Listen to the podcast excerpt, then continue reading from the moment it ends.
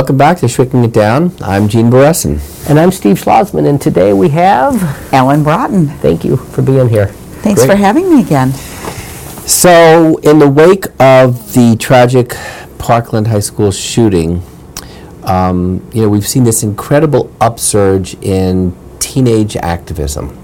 And, you know, everyone's talking about it, but few people actually talk about it the way I hope that we'll talk about it today. And that is, you know, is activism a good thing for teenagers developmentally?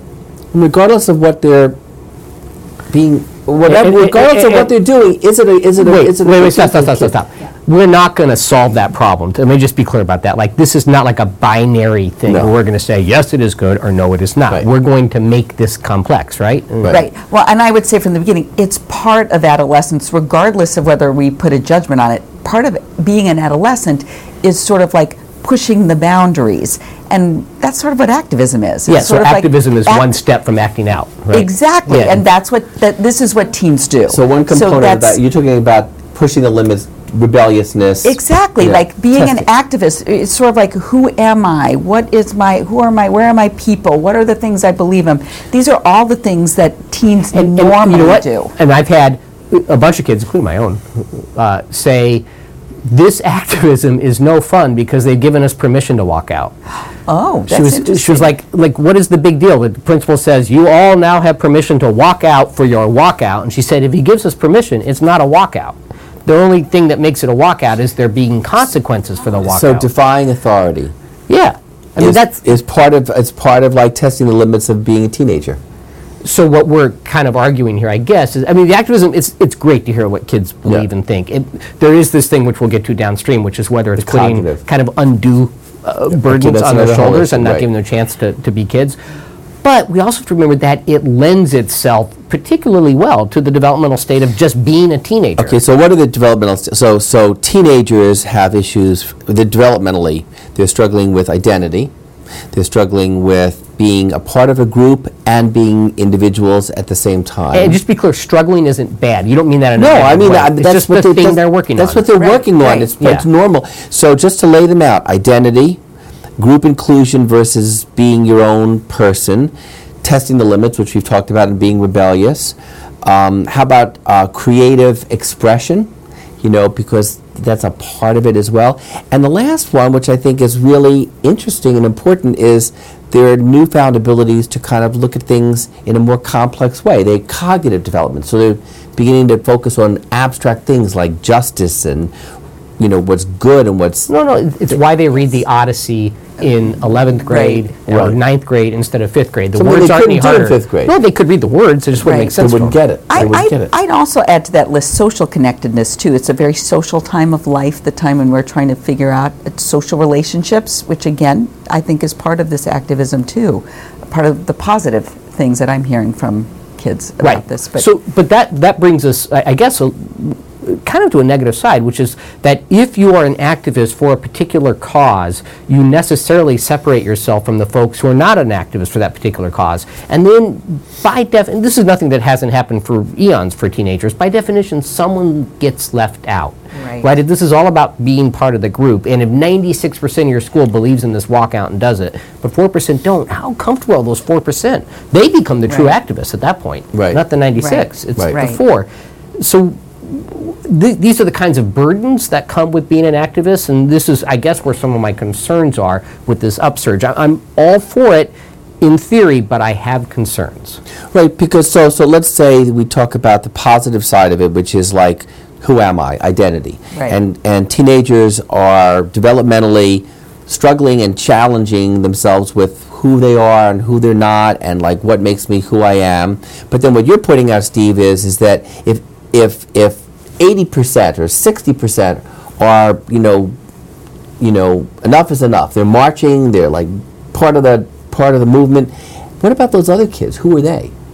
I mean, are they marginalized? And then and then what's their identity? And how can they assert their identity when it's really not a cool thing? And many many high school campuses, what I've heard from a lot of kids is, if you're not a part of the activism, if you don't even agree with the activism, because Or if you just want to question it.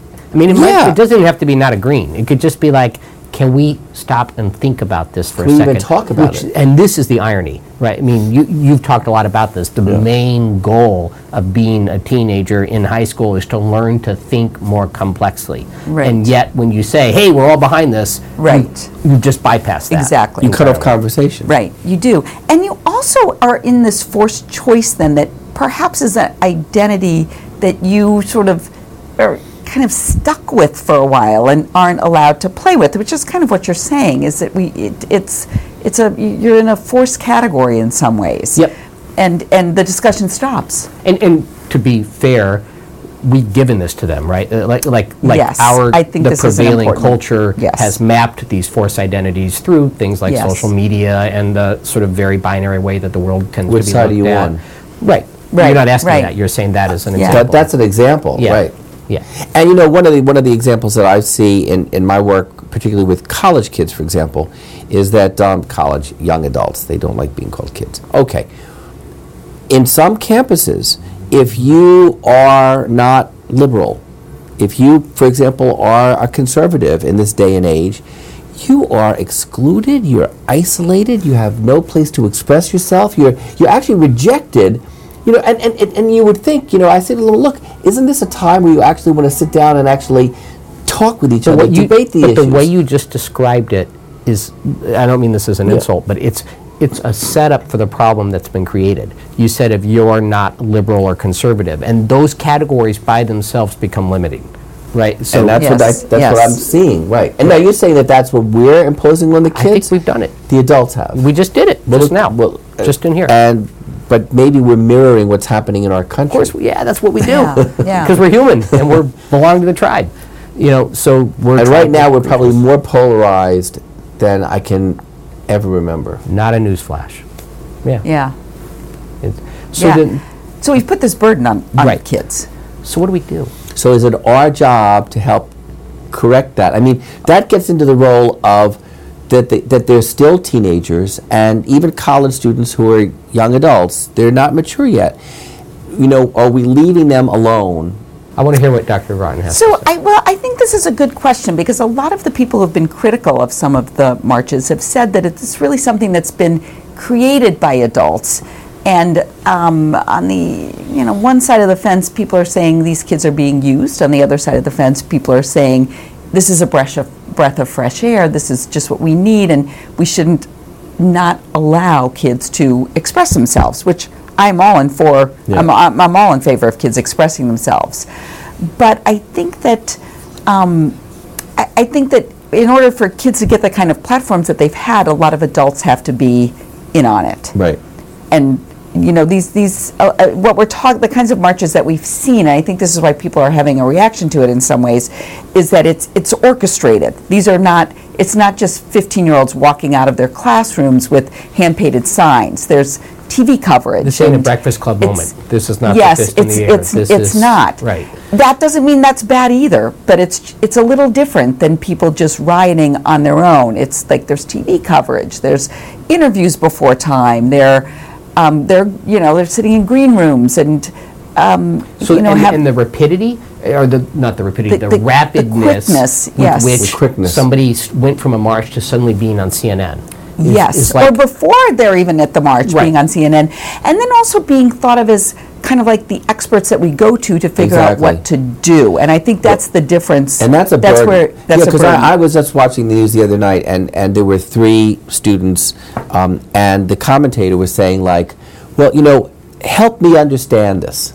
Help me understand what the real issues are. You know, we're learning so much from you, and I was thinking like, geez, that's putting a huge burden on these teenagers who do have really good ideas and opinions, but to add to that, But you're teaching me, the commentator, about. I mean, so like, what what are they? What kind of a burden is that? it's a huge burden, but and then the problem is that in the pushing back, you get these. and I'm happy to say this here. You get these ridiculous comments, like we heard from former um, uh, Congressperson Santorum, Yeah. right, where he Oh, said God. like they Yes, ought to just yes. learn CPR, Yes. which is which I think he was responding to some of what we're saying, Right. But the Yeah. response And then- was to totally uh, disable. right. well, and to right. make it even worse, there was the Fox commentator that actually publicly dissed and Oh, what schools he didn't get into? Yeah, yeah, yeah. I mean, but you know, so you know, that's what you know. It's fair game for politicians, for adults to kind of like you know, knock each other out. You know, and It was a great moment of, of kids acting like adults. the adult then the acting adults like smash adults. But, you know, but but look at the risks. I mean, back in the old days when we demonstrated, you didn't have you, you know you had the risk of being you know excluded or chewed out you know locally like. You know, you know, in a small room or in, or, you know, wherever. But now, if you've been knocked down by the commentator on Fox News, millions and millions of people around the world are going to actually see you being assaulted. So let me, I'm, I'm going to ask uh, Ellen something. Let's say you're consulting to a school. Let's say a school's called you up and they said, we got this issue. These kids want to do a march. And they, they actually want their voice to be heard. And we want that voice to be heard. But we also want to keep in mind the very things we're talking about. Right. What's your advice? Well, the first thing I'd want to do is talk with the kids and not the administrators. Like that, that would be the first thing I would do. Um, and then I, I think I would listen to them. I don't think there's a one size fits all for for every single school. I think it's very different from when this has happened in your school, and I think this is where this gets complicated. Is a lot of people are feeling, some people are feeling protective of the kids who had an enormous trauma forced upon them. I think that's different than talking about a, just a, a school in the middle of Massachusetts who would like to commemorate something. I think that that the answer to that question is is going to depend on the student population and their experiences. And I think something that, that you were saying too is I think we've gotten away when we have kids on CNN being asked, What do we do now? What we've done is forgotten their story.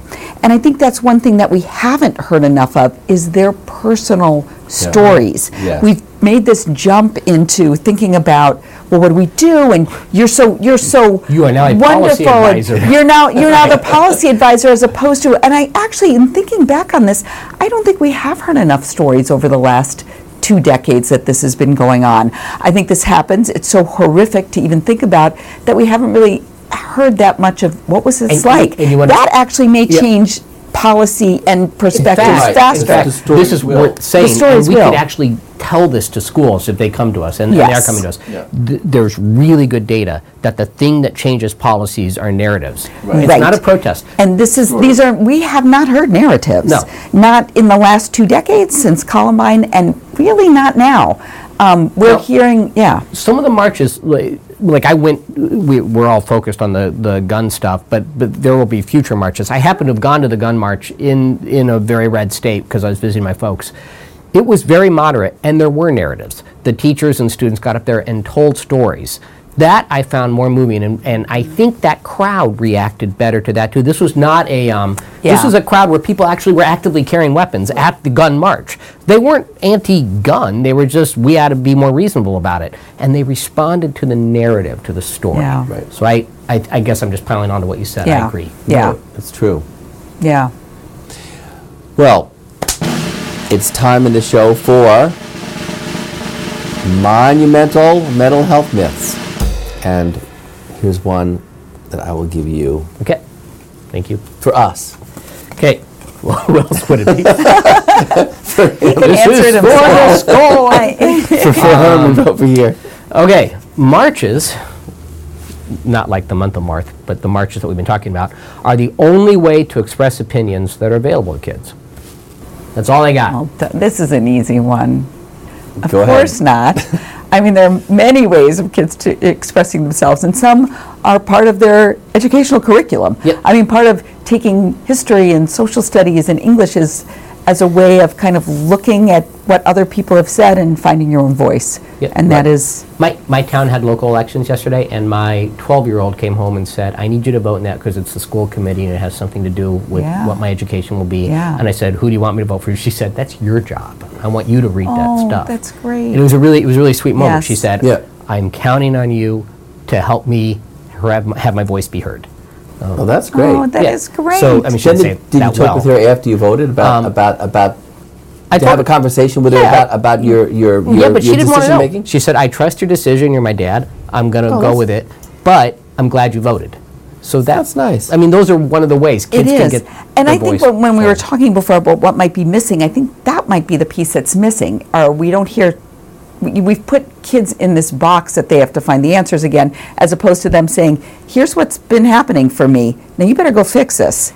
And as the adult, Right. So the goal, just to wrap this one up, Yeah. the goal need not be to be on CNN, which is what a march might yield. The goal is to get your voice heard. Exactly. And it may be that by being on CNN, your voice ironically stops being heard because the stories get lost. that is quite possible. Yeah, I mean, one of the things that occurred to me, which which which uh, which was a, a really incredible answer that I didn't expect. So one of these kids was being interviewed and or, or having a conversation about why teachers should or should not have guns, and the kid happened to be African American, and it just naturally came up. You know, like